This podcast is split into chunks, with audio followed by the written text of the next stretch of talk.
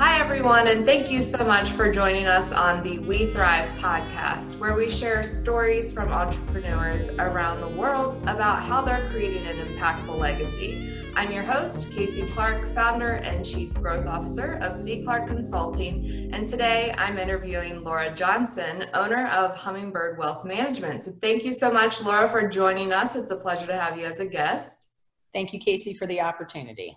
Absolutely. So tell us a little bit about yourself. So, um, like you mentioned, I'm the owner of Hummingbird Wealth Management. I uh, live here and operate our business out of Frederick County. Um, originally, I was born in Amarillo, Texas, moved to Maryland when I was a little child, spent some time in PG County, Montgomery County, and now I'm here in Frederick County. Absolutely love it. Um, been married to my husband for almost 29 years, happily for five. Just kidding. um, I'm in the mother of three beautiful boys. Uh, I have a beautiful daughter-in-law, and we have a grandchild coming in January. So I'm very excited. Oh, awesome! Yeah, yeah. Awesome. Um, so, I mean, and um, you know, mentioned that I'm a, uh, the owner of Hummingbird Wealth Management. I actually um, got started by accident. Uh, I worked for a financial institution down in Montgomery County, Sandy Spring Bank, for 27 and a half years. And in the beginning of my career, the bank decided that they were going to start an investment program. And at the time, I was the manager of their uh, headquarters in Olney. And every day I was helping people. Every day, you know, I had clients coming in that had overdrafts or needed a loan and so I just saw the investment side of things as another tool in my tool belt to be able to help my clients to accomplish their goals. And so I proceeded to get my investment license, licenses and continued to work with Sandy Spring Bank for a long time until I eventually left in 2012 and created Hummingbird Wealth Management. So that's how I ended up here today. Awesome. So, as you know, our podcast is called We Thrive. So, what exactly does the word thrive mean to you? You know, it's interesting that you're asking me that question because, you know, if you had asked me this question 20 years ago, thrive would have been something totally different than it is today. Um, I think with age and maturity and experience, uh, that absolutely does change it. So thrive in the past for me meant making as much money as possible and, and building my nest egg and my empire, although that's, I don't know what an empire is, but, but that what it meant to me. But t- today, I think thriving, and really probably for the last 10 or 12 years, what thriving means to me is making a difference. Whether it be in my personal life or in my or in my business life, is being able to take the time and really get to know the individual I'm helping, whether that be a client or friend or someone I just met on the street, and really understanding their situation, whether it's the same opinion I might have, or you know, we might have different religious backgrounds or different political backgrounds, but really taking the time to understand them and trying to help that person make a difference in their life. And so that's really a benefit of, of what I do because a lot of people think as a financial advisor, investments, you're picking stocks, bonds, mutual funds, all that good stuff all day. And yeah, that is what I'm doing. But at the thrux of what I'm doing is I'm helping people take the weight off their shoulders, maybe not completely, but partially, to be able to dream again. You know, I, I meet so many clients that are I'll never retire. And that just breaks my heart. Um, you know, it's like, what, what do you mean you'll never retire? Like, is that because you don't want to or because you don't think you can? Um, you know, and in my personal life, you know, really taking the time to help out a friend in need um, or a stranger in need. And I think that's what thriving means to me. Now, that doesn't mean I don't want to grow. It doesn't mean I don't want to make money. Those things are important, but they really take a backseat to to what what what uh, fills my heart. So that's what thriving means to me.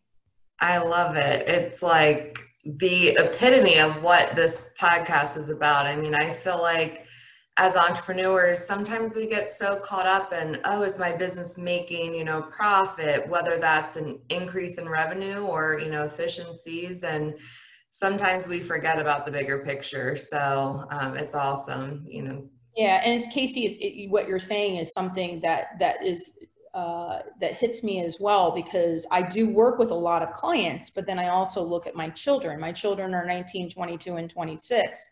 And um, I've, I've raised them with the uh, encouragement to follow your passion, not your paycheck. Mm-hmm. And that by following your passion, the paycheck will come. But if you're constantly looking for that job that's going to make you, you know, $30,000 a year more than what you're doing now, at somewhere in there, you're losing your why. Why am I doing this? Um, and your only why is to pay your bills, you know, because you get kind of hung up in that.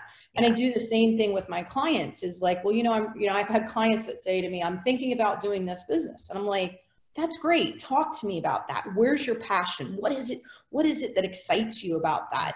Um, and I think a lot of times people just lose sight of that. So absolutely. So sometimes it's really easy to lose sight when we start to have some struggles. So, what are some things that you've faced as you have tried to thrive both personally and professionally? Absolutely nothing. Nothing has gotten in my way. I'm just kidding. I mean, you know, it's we have daily struggles. We have, you know, like you said, personal struggles. We've had um, professional struggles along the way. Um, I think it's what what we do when those struggles we're faced with those struggles. Um, one of the struggles I'm, is i'm a woman. I, and you know this is a man's business. 7% of financial advisors are women and that's huge. It affects me not only when i'm meeting with clients but also when i go to big corporate meetings where there's a whole bunch of financial advisors and i'm the only woman or one of only five in the room um, i just don't let it affect me it's like you know, I'm just as smart as everybody. You know, I'm just I'm just as compassionate with my clients. Um, I've always been a big girl, so you know my weight's always been a struggle. It's something that I constantly monitor and try to do something about it. But and and I'm doing it for me though. I'm not doing it for uh, my clients. I'm not doing it for my prospective clients or prospective partners. If they want to judge me by the color of my hair, my age, my sex, my weight, all that, that that's on them. It's not on me. Um, so when I think about your question though, there are two probably things that, that were big struggles for me. One is when I did work for the bank and I absolutely loved working for them. They were a, a huge benefit to my career and my growth as, an, as a person. But one of the reasons I left was because I realized when I woke up every morning, I was more concerned about meeting their goals, not mine. And that that battle in my mind went on for several years. And I really wanted to be independent but when you've worked somewhere for 27 and a half years it's it's hard. It's like a marriage. You're breaking up um, and so that that challenge definitely um, that was hard in the end, God took it into his own hands and said, Laura, you're meant to do something else. And after 27 and a half years with Sandy Spring Bank, I was terminated. And I see that as a positive in my life, not a challenge in my life, because it gave me the opportunity to go off and do what it is I wanted to do, which is what I've created today. But I was so, you know, hung up in that ball and chain that I was associated with them and I still love them. It's not, you know, there's no no ill will there. I'm, I, I appreciate the fact that they let me go. Um, but then when I got on my own, that there here comes the new challenge. You know, I went from an environment where I worked for 27 and a half years. I was known in this environment. I was respected in this environment. I had teammates that I could turn to when I had questions or concerns or things I just didn't understand. I had a support system. And then I came out here on my own. And it was Laura Johnson, Hummingbird Wealth Management. I didn't have a partner. I didn't have an assistant. I didn't have employees. I had, I didn't even have clients. And that, that was a very depressing, dark place to be in. And it probably took me three months to figure out that this was not going to work. I'm a very social person um, and I need that support system. So I started reaching out to every networking group known to man to find a place for me. Um, and I was predominantly looking for places that were more women oriented than anything. Um, but I was like, I don't care. BNI, sure. Women's Business Network, sure. Women's Council of Realtors, sure. I am, I'm in. Where do you want me? because I need, I need this interaction. So those were probably the two biggest. But I mean, realistically, I think that we all face some kind of challenge every day, and in the end, it's how you handle that challenge. Um, there's only so much that I can control, and the opinions of other people I can control to the extent that I'm, I I deliver what I promise. I, you know, I, I have high morals, I have had high ethics, I have high values. I'm a friendly person, but not everybody's going to like me any more than anybody's going to, not everybody's going to like my husband or my kids. It's just, you know, it's just human nature. And so if I can't control it, I can't control it. I don't get myself all festered and worried about it. Um, but I focus on me and I focus on my clients. And so I know I went in a lot of circles there, but no, you're absolutely fine. I I love it, and you definitely gave us some nuggets there. So, with you know talking about how you were able to overcome that, what are some of the resources that you use on maybe even a daily basis to get over those daily obstacles? So, one of the challenges of working from home is the distraction of yeah. So like for the first three months i showed up in sweatpants and t-shirts and just went to work. So that was one of the biggest challenges one of the biggest things i changed is i have a schedule. You know i'm in the office sometimes as early as like 7 or 7.30 but no later than 8.30 um, and i have to leave my office i set a schedule for what time i have to be out um, it's very easy to stay in here until 9 10 o'clock at night um, I allow myself to have those distractions. You know, I am home, I hear the dryer buzz, and I'll finish doing what I'm doing or finish the phone call I'm doing. I go in, I switch laundry, and I'm right back at work. Occasionally, I'll have lunch with my husband, not very often, but we do. Um, but I think that the biggest, so that's one of the resources is I, I developed some structure. By developing that structure, what it allowed me to do is have more clear thoughts and a clear mind and know that I'm focusing on my my company and my clients, which then allowed me the opportunity to say, okay, what do I need? What what do I need? What does my company need? What do my clients need? And kind of developed either the products and services over time, increased my education over time. You know, we're highly regulated, have all kinds of continuing education that we need to receive, but I focused in on it's not that I have to take it, it's I want to take it. What is it that I need to learn in order to be a be- better business owner, uh, to be a better uh, financial advisor for my clients, to be a better boss? Um, so, you know, I, I sought out education in all kinds of forms. Nothing, you're never too wise to learn, you're never too old to learn. Um, like I said, I've been doing what I do for close to 30 years, but every day I'm learning something new. I mean, you can't not learn something new. The markets change, COVID happens, elections happen, all kinds of different things are impacting what it is that I do for a living. So I have to constantly educate, whether that be you know reading a book uh, and I and nothing i do is really financially related i have to do those things so i i seek out education in the form of communication, technology, marketing, um, client service. Those types of things are what I do. And so I do it through groups like Women's Business Network, as an example. Um, I belong to Women's Council of Realtors. I go to a BNI meeting where I'm learning all kinds of different things from all these different companies. Um, and I take a course here and there when I can. Last year I haven't. Uh, you know, Frederick Community College etiquette class. Wow. I took etiquette, so bad story on myself. God bless my mother. Uh, she passed away about a year ago, and she took me when we were campfire girls. So this is something different than Girl Scouts. Uh, we went to an etiquette class where we learned how to walk properly and how to hold our head properly, how to set a table, please and thank you. But uh, so you would think she was that old school, a woman's place, but no, she also taught me how to run a business and how to write contracts and how to demand what you're worth. Because my mother, she was a licensed childcare provider for 30 years out of her home, and she wasn't your typical babysitter. She was a businesswoman.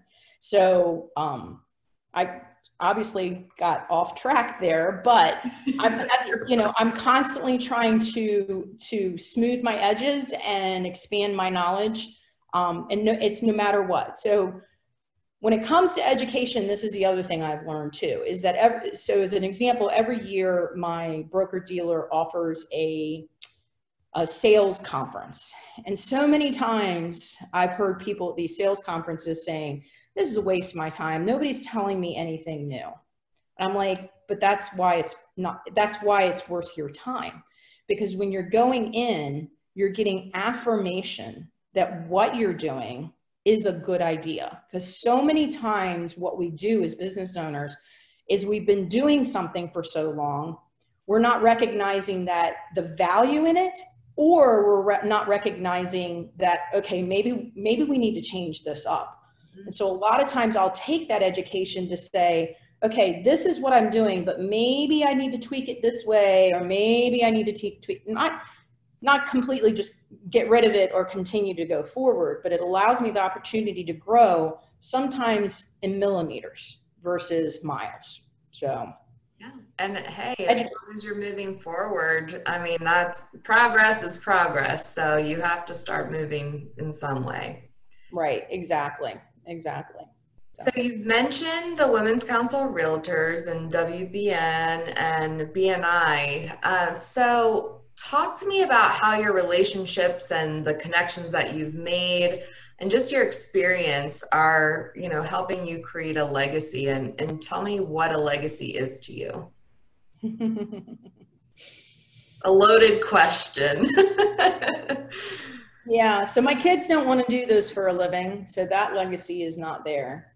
Okay. um so uh and i'm glad for that. They're they're following their passion like i asked them to do. Um a legacy to me, I believe at this point would be that people acknowledge the impact that I had um, in their lives, both professionally and personally.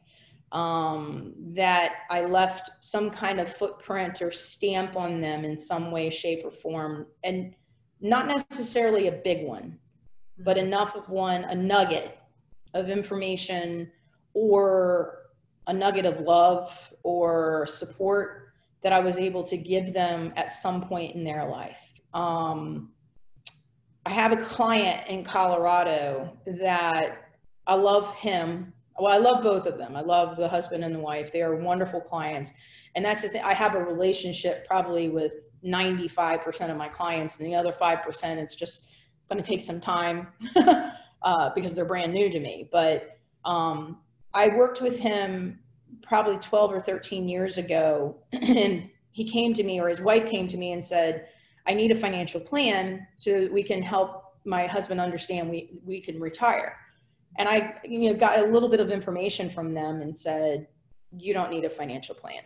I, you know, I, and I charge a substantial amount of money for financial plans. And I was like, and this is you know part of who i am. Honest you, I'm, I'm a book. I'm an open book. You read everything. And i said you don't need a financial plan. And i said you you are in a position that you absolutely can retire. I said just bring your husband and i'll, I'll explain it to him. She goes no. He's going to need a financial plan i said okay i'll do a financial plan for you i think i charged them 5% of what i normally charge because i was like this is really cut and dry and sat down. So I took their information, presented with five, a financial plan. Now, normally my financial plans are like this thick. I think theirs was like this big because it was really that open and cut, uh, open and shut case. And so I um, presented it to him, and he probably an hour and a half, two hours of questions and trying to poke holes. And I'm like, listen, this is really like I didn't need to do this financial plan. Let me let me show you a piece of paper, and this is the way it's going to work. I mean, like, really didn't need to do this. So a year later, he retired. Um, and the whole year, are you sure? Are you sure? Well, six months after he retired, let's let me take that back. Three months after they retired, they moved back to Colorado. They lived here in the state of Maryland and went back to Colorado where their children, she had children, he had children, um, but their children lived there in Colorado. Three months after getting back to Colorado, they had um, four grandchildren between their children Wow. And every year that I get on the phone with her because she's the primary decision maker, he goes, Is that Laura? And he grabs the phone and he wants to have a conversation with me. And every single time we talk, he says to me, I, I need to thank you. Talking to you. I've been working with this man for 13 years. Every year, like clockwork, he gets on that phone and thanks me for what I did. I didn't do anything. This man worked his butt off. He saved for his future. He worked the right job to be able to retire, but he thanks me. And I think that that's my legacy is that not him specifically, but in professional world that I have clients that if they're able to take what's on their shoulders and adjust it or remove it to be able to feel better about themselves and their futures and um, to be able to dream again, that would be my legacy. Personally, I you know I think my legacy would always be I'm I'm there for you, whether you're friend or foe. Um, I've you know I have a big heart. It's gotten me in some uncomfortable positions sometimes, but uh, you know I have a big heart and I'm a big giver, and um, that's you know I've ra- raised a lot of children who are not mine. A lot of kids call me mom. Um, but it's, I think that would be the biggest legacy. So your part of your question was how do I use my experiences and my resources is that, you know, I, I am not afraid to help people. I'm not afraid to answer questions. I don't look at you and say, well, in order to answer this question, we need to sign a contract and you need to pay me $5,000. I'm not, you know, if we're just having a simple conversation, you know, Laura, I've heard that I need to get life insurance, but I don't know, is this really something? I'm going to sit, sure, more than happy to sit down and have a conversation with you. And if you say to me, hey, I've got a life insurance agent, that's great. That's awesome. And I think that's that resource, you know, there's that, that old adage, give what you want to receive or treat others as you want to be treated. I live by it. Um, yeah. I really think that that that goes a long way. So I got a lot of knowledge in this head. Um, I can't keep it all to myself. So I share it. But I think it's not only what's up here, it's also what's in here. And, and I, I try to combine the two as much as possible. Absolutely. And, and being a BNI member myself, I feel like, I mean, when I listen to you, the giver's gain comes to mind. And yeah. I, yeah, I feel like you truly embrace that. Absolutely. Yeah. Absolutely. Yeah, and you can tell how passionate you are. Like just listening to you through, you know, the duration of this, I've gotten goosebumps twice. well, there you go. There's my legacy. I gave Casey uh, some goosebumps. So, well, thank you. I am very passionate about what I do. You know, I I truly um, I truly believe that you know we have plans for our lives, and then God directs us the way He wants to direct us, and you know, um, I don't want to alarm anybody. I'm not a Jesus junkie, but I've had enough happen in my life to recognize that I'm in control, but really he's in control. And uh, me being terminated, as an example, from Sandy Spring Bank after 27 and a half years, I mean, I I was horrible. I was miserable. I was depressed. I was like, how? I mean, it was like a death or a divorce. It was, it was horrible. But as soon as I woke up from that fog and realized the opportunity in front of me, I realized this wasn't me, you know. And I've had many things happen in my life that way. I've had many things happen in my family's life that way. That I think it's important to have a plan, but you have to be flexible and recognize that sometimes your plans need to be changed or just adjusted over time. And that's the same attitude that I take with my clients. It's the attitude I take with my family the attitude I take with my life. You know, there's, I could, I could take up all this time on your, on this interview to tell you all the times that my life has been impacted in that way. And I go, okay, well, and I tell people that I'm one of those people that God needs to take a crowbar to my head. I'm not real, I'm like, okay, yeah, I think that's you, but I'm going to still keep doing this. And then, you know, pow, all right, now you listening? Oh yeah, that's right. That's right. I'm not in charge. So, but anyway, yeah. So I am passionate just just because Well, you know, I've been I've seen a lot in 30 years of helping clients, um, but that thrill it never goes away of being able to look at a client and tell them we're going to do this, we're going to find a way to make this happen.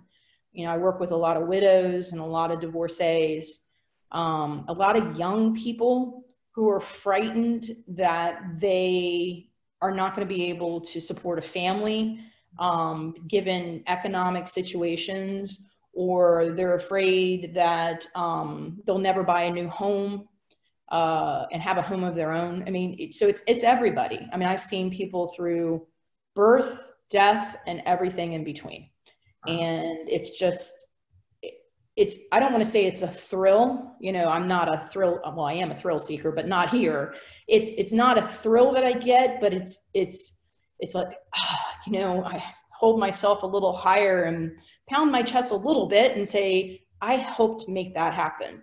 All the work was on them, but I helped them. I helped them make make them feel better about themselves and smile a little bit more. So that's where my passion comes from. It's from them. I love it. So you've given us a lot of nuggets so far, but do you have any particular nuggets that you'd like to share with our listeners that might help them thrive? So there's a TED talk on determine your why. I'm not even sure if that's the way it's to- to- uh, titled, uh, but there is one. And I watched that, I don't know, it's been a while. I want to say it was 10 years ago. It might have been longer. It might have been not so long. I'm old, so I don't remember um, but it was interesting when I watched it. My husband shared it with me because I was like, I've been saying this. Like, why did why didn't I think of doing a TED talk and make all this money? You know, I have a lot of those, by the way. So I'm like, I was doing that. Why didn't I get an interview? And anyway, um, I think knowing what your why is is so important. Why everything? You know, why am I going to this college? Why am I studying this program in college? Why am I taking this job?